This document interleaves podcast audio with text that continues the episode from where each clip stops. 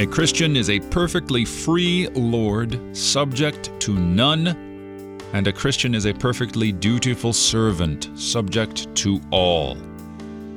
These words come from Martin Luther, and they express the reality of the freedom a Christian has, which Paul has been discussing in matters of marriage in 1 Corinthians chapter 7, and now in 1 Corinthians 8 he has moved on to matters of foods offered to idols.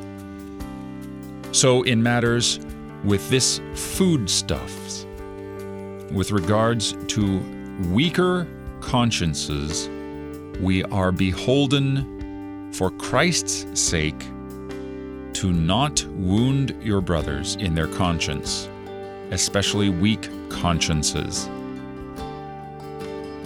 What this means for us is that we have liberty, because we know that an idol is a nothing, and we can eat food or not eat food. We're not better off if we do, we're not worse off if we don't.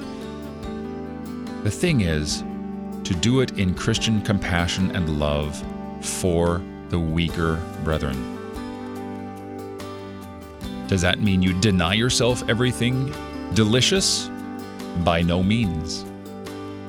Only do it in such a way that you direct their devotion to God as best you're able.